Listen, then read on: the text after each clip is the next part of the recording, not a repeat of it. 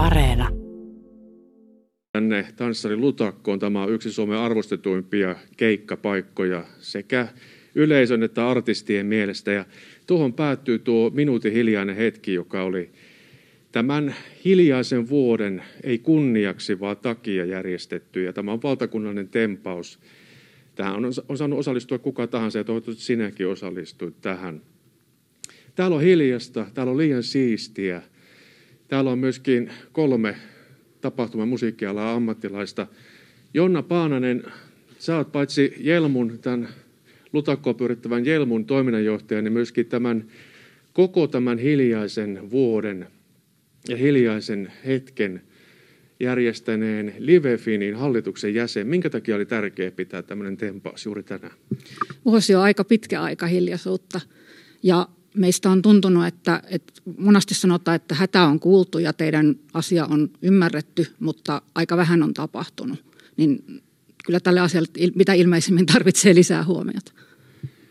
Siitä on tosiaan tasan vuosi, kun hallitus ilmoitti, että suuret yli 500 hengen yleisötapahtumat kielletään. Se oli suositus, mutta kaikkihan sitä lähti noudattamaan, kun me tunnollisia ollaan ja halutaan olla tunnollisia.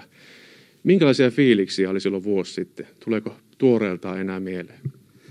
No sehän meni vielä niin, että siitä ei mennyt ihan pari päivää, että se laskettiin kymmeneen henkeä, että, että se oli aika nopea se siirtymä. Ö, olihan se, no ihan heti oli sillä tavalla, että ei voi uskoa todeksi ja sitten varsinkin kun se todellisuus ihan, että kuinka me ensin luultiin, että kaikkia voisi vähän järjestää ja tehdä jotain pientä ja näin, mutta että tosiasiathan näytti sitten ihan muuta. Niin, viimeinen normaalijärjestely järjestetty keikka oli 7. maaliskuuta 2020. Siihen asti elettiin niin kuin semmoisessa unelmassa. Oli vähän niin kuin, kaikki rullas hyvin, kalenterit oli täynnä, kaikilla tarmoa hirveästi.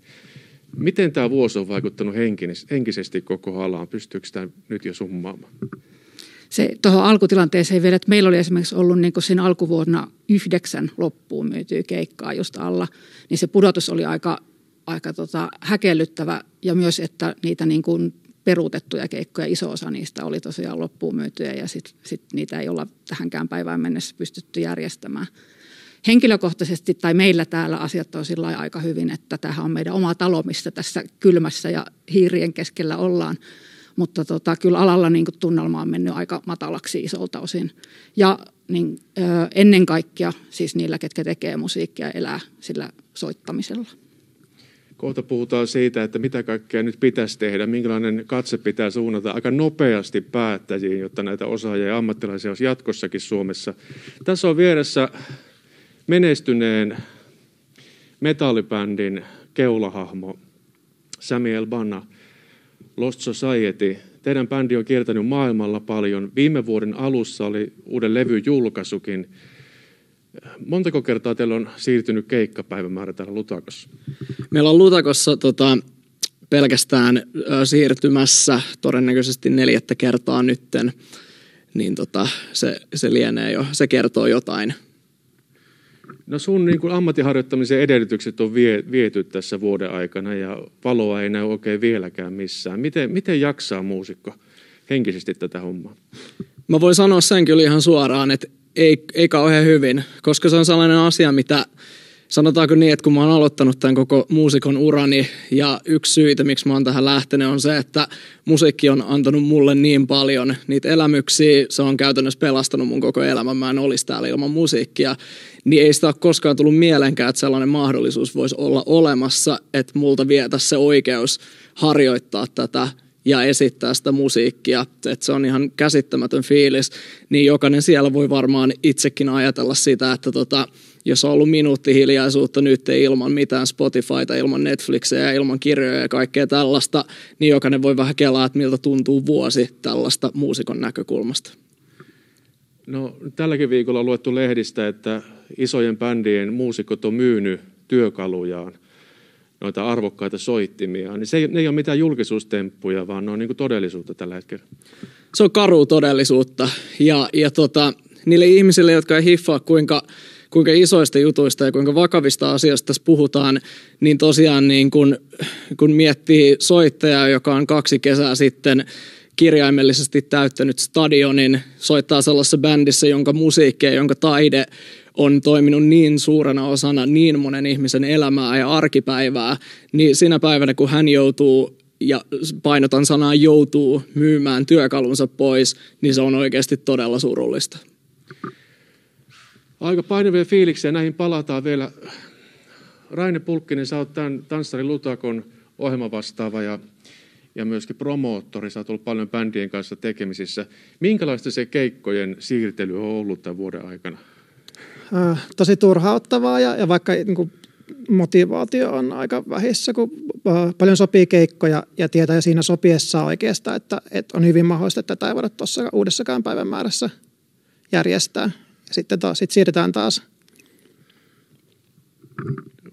Aika epätoivoisia fiiliksiä tulee välillä, kun tämä on pitkittynyt näin paljon.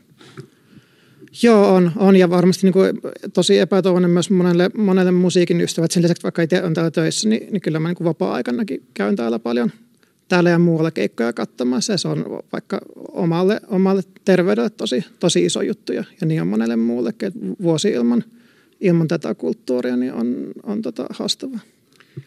Mä varmaan Jonnan kanssa puhuu rahasta kohta vähän enemmän, mutta tämä Tansser Lutakko on kuuluisa siitä, että tämä pyörii niin kuin yhteisönä – Täällä on aina ollut valtavasti vapaaehtoisia, jotka on sitoutunut tähän, niin se on vähän niin kuin elämäntapa monelle.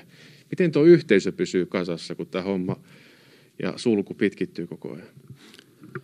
On siinä toki haasteessa, että kun ei, ei päästä yhdessä harrastamaan, niin, niin, niin siinä tota, ää, voi käydä niin, että ihmiset keksii, keksii niin muuta, muuta käyttöä sille ajalle ja, ja siinä kohtaa, kun päästään, päästään keikkoja taas järjestämään, niin, niin sitten siinä voi olla yllättävä ongelma, että, että mistä löydetään sitten tekijöitä – tekijöitä puuhastelemaan tänne.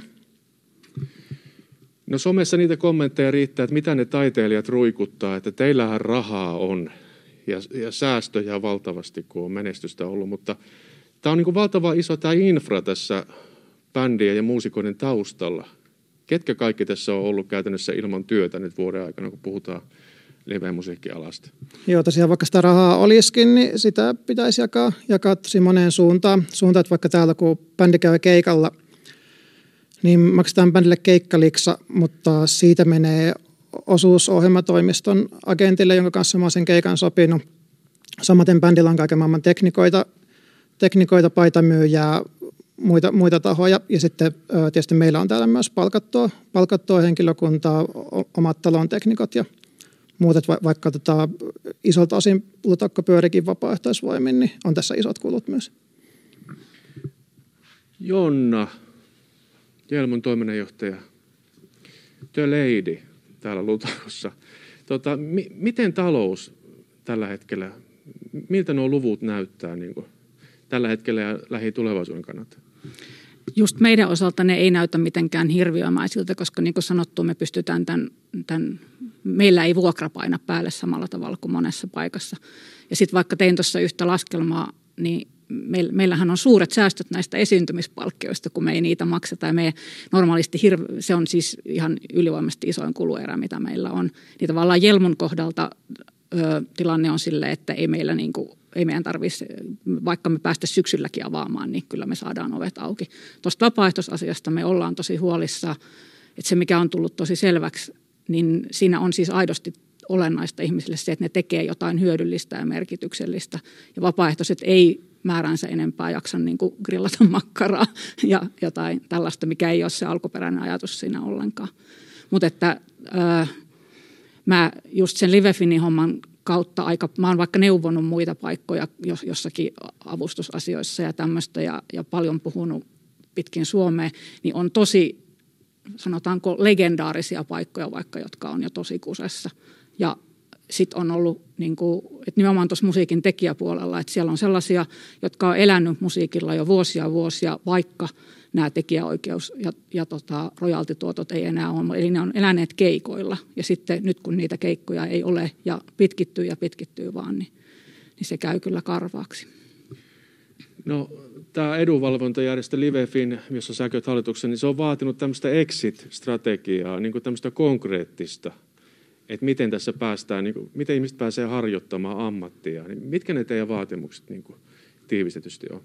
No se exit-suunnitelma ja sen vaatiminen, siis se ajatus on se, että meillä pitäisi olla toivoa. Meillä pitäisi olla toivoa, että, että edes silloin ja silloin, kun tilanne sen sallii, niin me saataisiin tehdä. Mutta että meille ei ole sanottu mitään tällaista. Ja me kaikki ymmärtää sen, että ei voi sanoa, että te vappuna te voitte avata tai että juhannuksen jälkeen sitten. Kaikki ymmärtää, että se tilanne on muuttuva, mutta että tavallaan sellainen tahtotila, että heti kun se on mahdollista, niin se olisi myös meille mahdollista, koska samanaikaisesti on monia elinkeinoja, joita ei rajoiteta juuri lainkaan. Ja nimenomaan tota, tämä, kulttuuri on siinä ollut ja esittävä niin kulttuuri on ollut, ollut rankemman kohtelun kohteena kuin, kuin monet muut. No, tämä on tämä tanssarin lutakko, joka yleensä kuhisee ääntä ja ihmistä. Niin tämä on nyt hiljainen, niin kuin Tivoli, josta olisi tota sähköt katkaistu, vaikka meillä nyt täällä kattovalot onkin päällä. Miten surullinen fiilis sulla on, kun sä tänne paikkaan, jonka ilmapiiriä sä oot hengittänyt niin kauan? Jos sanon tämmöisen konkreettisen asian, mikä mulla, kun mähän vast, niin kuin vastaan tästä talosta myös, niin tota, meidän toi lämpölasku on ollut aika kova tänä talvena. Ja me ollaan niin kuin arveltu, että se johtuu siitä, että me lämmitetään normaalisti ihmisillä. Et kun täällä ei käy ketään ihmisiä, niin täällä on sen takia, tota, täällä, nytkinhän täällä on tosi kylmä ja siitä huolimatta kahdeksan tonnia koko lämpöä. Niin se musta on aika konkreettinen semmoinen, mikä ainakin itsellä ottaa sydämestä, että, että kaikki se ihmisten energia, millä me ollaan tätä aikaisemmat talvet lämmitetty, niin, niin se on niin kuin pois.